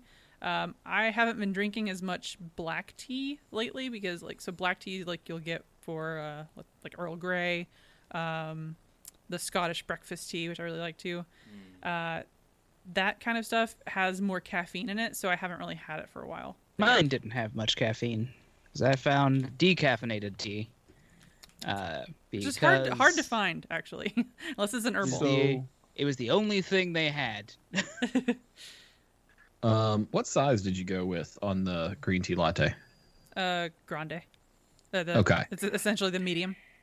Um, so a lot less caffeine than what a Starbucks coffee would have, but that matcha, where we talked about it, has a little bit more caffeine developed in it. Right. Um, yeah. It's about 80 milligrams. Oh wow. Okay. So about standard cup of coffee, not Starbucks coffee, Right. which is. Which is a different which thing. is much much higher, I believe. Which is me. Which Uh. means, I, and I don't have these very often anymore at all because of the caffeine thing. So like, I Right, haven't right, had. exactly, uh, this is the first bit of actual caffeine I've had in a good minute. Uh, Yep.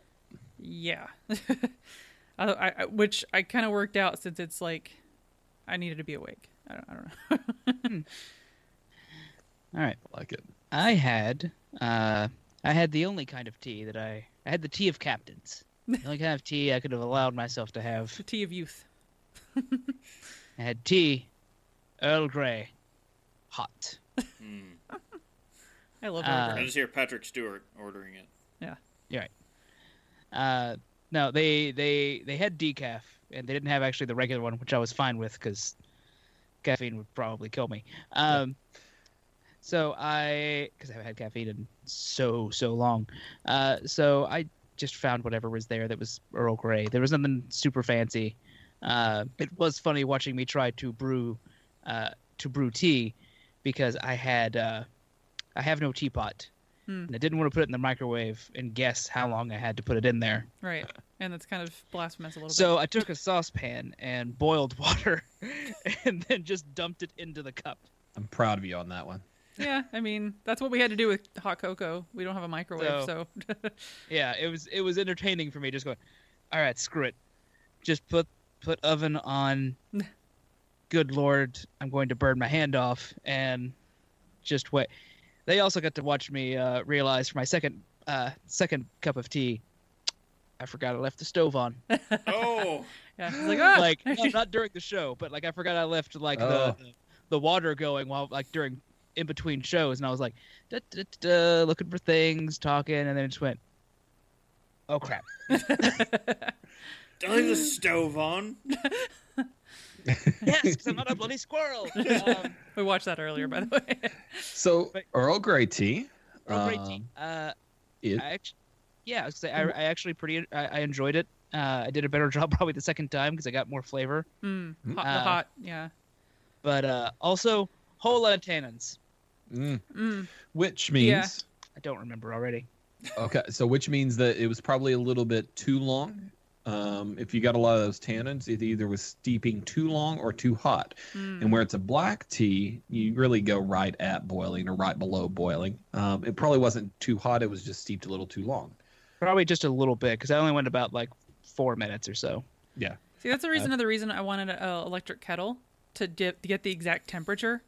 Yeah. Um, that's what I'm. I, I want to get that at some point to help out with that. But yeah, still the- it was it was enjoyable. And then once I ran into that, I just went to bourbon. Right. no tannin. Um, yeah, Earl Grey tea is a blend of an oil from the bergamot orange. Um, it's it, it's sort of this weird. I don't know. It's kind of lime looking. It's a citrus fruit that it smells uh, amazing. It comes from Italy, and it's very pungent. Earl Grey is is very pungent, Mhm. but uh, it's it's a very delicious black tea, in my opinion. Chris, what did you have? Okay, skirting around uh, tea. No, no, I did not. So my Mm. two style beverage that I started with, I had a Maria from Platform Beer Company. This is actually a cider. It comes in at six point five percent. Uh, not applicable on IBUs. They're not to be found because it is a cider. So, beer advocate score of 3.84 out of 5. The brewery did not have a description available, but we have fruit fresh pressed, uh, local pressed apples. Yeast is an English cider yeast, and adjuncts are Inca chai tea and vanilla bean because this is a vanilla chai apple cider. So, kind of kind of squeezing it in there, just barely barely making it. And then uh, some people were talking some crap about coconut beers. So then I decided to have a Death by Coconut Irish style porter uh, with coconut added from Oskar Blues Brewery. Mm, stuff good is stuff is delicious. I highly recommend it. And then after I finished that, I had to move on to a BrewDog Pink IPA, and it's uh, it says beer for girls. And before you get offended, you need to go check out the news episodes. Uh, From last week. is that last week or the week before? Last week, I believe. Yeah. So yeah, we This talked. yes, we did talk a bit about this beer and Yes. this can. So you want to know about that? Go check out that episode. How was the cider though? That's because it sounds good. It was pretty good. Okay. I I'm intrigued. The, the vanilla chai. It's a thing you love. God. Well, because okay, so Mm, bringing it back to our normal like Oh, beer t- conversation. Yeah, like was it the uh it was the dragon's, milk? hmm Dragon's milk vanilla chai, and we were all just like, yes. Like, chai is such a good flavor. so just bringing the tea thing into stuff. That beer could be blamed for this whole thing because it was after we had that that we were all just like, no, craft beer is a thing. Yeah, yeah. so good. All right, so Casey, uh, Casey, let it, what was the concoction you were Yeah. you were drinking? Oh, I started. I was going to make a cocktail for the evening, but I didn't have an orange, so I wasn't. Very important for what you told me you were going to make. Yeah, I wanted to do a. Um, I wanted to do an old fashioned made Earl Grey style. So I did that. I made some uh, Earl Grey bourbon. I steeped. Uh, I don't know, two tablespoons of probably Earl Grey tea overnight in about a cup of bourbon, and it made a, a deliciously aromatic kind of bergamot flavored bourbon, which was a little bit darker and had a little bit of tannin to it. Not much though. Um, but I poured that in with some. I, was, I didn't have any sugar cubes, so I used brown sugar, and then I had I did have the bitters. I had two different types of bitters: the Peychauds and the Angosturas that I put in there, um, with a I can forgive brown sugar. That could that could be interesting, I guess. yeah, um, and then uh, of course the uh, cherry was the Luxardo cherries. You, you know, that's Oh. that's pretty much the only reason I have those. I Yeah. mean, that's a requirement. Yeah. It's the only reason you have them. Also, you wouldn't, you know, you wouldn't go without them. So They're chicken or delicious. the egg scenario here. Yeah, Yeah. you have to have those. Um, and you know, muddled that all together and, and over ice with a splash of water uh, to kind of lighten it up a bit. It tasted okay. The orange definitely is was needed in there. Um, but for the whole show, I made that earlier today. But for the show, I went with just straight tea, and so I've got a bunch of different teas that I've I've kind of accumulated over the past couple of years, and and I just pulled a couple off um, off the shelf. I'm finishing up right now uh, Guangzhou's or Guangzhou's probably uh, milk oolong. So this is an, an oolong tea, of course. Um, it's really a, a great tea to showcase what oolong can be, other than just your standard tea flavors. Um, you can get it. Let's see. You can get it eighty bucks a pound, so it's not bad at all. Um, that's actually relatively inexpensive for for some of these teas because a pound will last you a year. Um, Hmm. You're looking at a teaspoon to make a cup of tea. Um, Convenient how that worked out. yeah. Uh, no, yeah. that may be a thing, actually. I didn't even think Maybe. You're that. like, wait a minute. Um, so milk oolong is uh, kind of on the green side of tea. Um, it's it's fermented or not fermented, but it's it's oxidized just a little bit, but it's enough to make the flavor of the tea turn into this milk flavor. Huh. And it's so interesting because there's nothing added to it, but it tastes and smells like sweetened condensed milk. Hmm. That'd and for a tea the the flavor comparison is is i can't think of anything else that's even like it. So i was i was really excited to find this tea whenever i, I had it and then it's become one of my favorites actually hmm.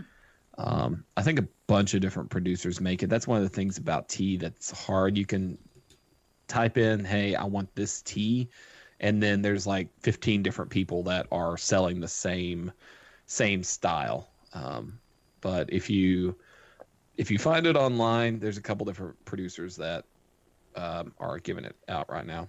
Um, one right now is selling it for two hundred forty-five dollars per half kilo. oh my gosh. So that's that's uh, a little bit more expensive than I think what some other producers sell it for. uh, yeah. Uh, Um, uh, and, and but definitely more expensive than what I bought it at. So uh, Casey, could you, um, if you if you can find it, that is, I don't remember. I don't know when you like bought it, but the the tea the the method by which you're making the tea, that the Oh. glass. Uh, if you could like gra- throw a link to that, um, Yeah. we can link it on our our site and on our Twitch. Absolutely. Um, the the the way it's done, I mean, there's a bunch of different sets out there. You look for a tea set, and it'll have um, either a tiny pot that you can put this in, but the pot gets to be a little bit harder to clean out. The pot's maybe enough to to hold a half a half a cup of water, but it, it the tea leaves get stuck in there, and I like the the actual saucer and cup and lid a little bit better. Um, you just put your your tea inside there, and then you use the lid to hold back the tea leaves while you set while you pour out the it, it- pour it out into a cup, a separate cup or a separate As you pitcher. pour some out for your homies. Yeah. well, the first most of the time, whenever you're using a uh, some of these teas, you will pour out the first uh, because it's just kind of washing off all the the outside of the tea leaves. So you will pour out Leaving- the first batch. You're leaving the worst part for your homies. It's it's the most strongly flavored. That's what they want. I, I can't wait to so our I know we had talked about and I, I think we definitely should get more into it. Um the the kind of the different aspects of tea, you know, more in detail. Uh but like the Japanese tea specifically because um like the Japanese tea ceremony, which is kind of a, a big thing. Um and I I think at some point along the way like talking about the different um because we, we kind of touched on it with the different brewing methods but um getting in more more in detail on that like what's the difference between like different vessels and things like that? Because like Sure. a lot of the japanese um teapots are clay or cast iron. And I'd, I'd be interested to know like the differences in in how all that works. Yeah, so um, that, that's definitely a, a cool show that we could definitely do in the future. The Yeah. the one thing I do think that we probably should say this episode is that a teapot and a tea kettle are different. Oh yeah, that's important. Yeah. Um, you you don't heat up water in your teapot; you heat it up in the kettle and then pour it from the kettle into the pot. Yeah. So the pot is where the think we- tea just kind of hangs out until Yep. until the water happens. Okay, well, I think that is it for this episode then, guys. Wow. I believe so. I, I think that was uh, very educational. I liked it. So you can visit us at haveadrinkshow.com for useful links and info about us. Also look for Have a Drink Show on social media, twitch.tv and YouTube. Don't forget, you can tell us your favorite drink, ask a question, or just leave some general feedback. You can use the email address feedback at haveadrinkshow.com. You can also use the feedback page on the website or Twitter, Facebook, Any form of feedback, really. any form of feedback. Sandwich board. Shout really loud outside your window. We'll hear it. Eventually, it'll get to us. That's how sound works. hmm All joking fun aside, guys, I'd like to remind everyone to please drink responsibly. Even when you're having tea, you could have too much tea. Yeah, you're super wired. You don't know. Be and remember, unconscious people do not want tea. They do. They do not. Unconscious people do not want tea. Please, everyone, remember that. All right. Uh, so check us out next Saturday for our next live episode, and remember to check out Patreon.com/slash Have a Drink Show. Once again, I'm Brittany Lee Walker. I'm Justin Frazier. I'm Christopher Walker.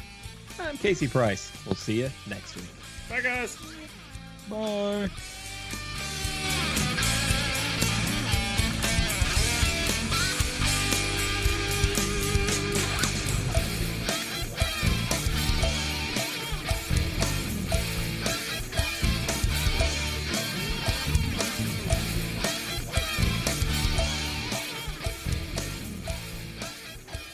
Diamond Club hopes you have enjoyed this program.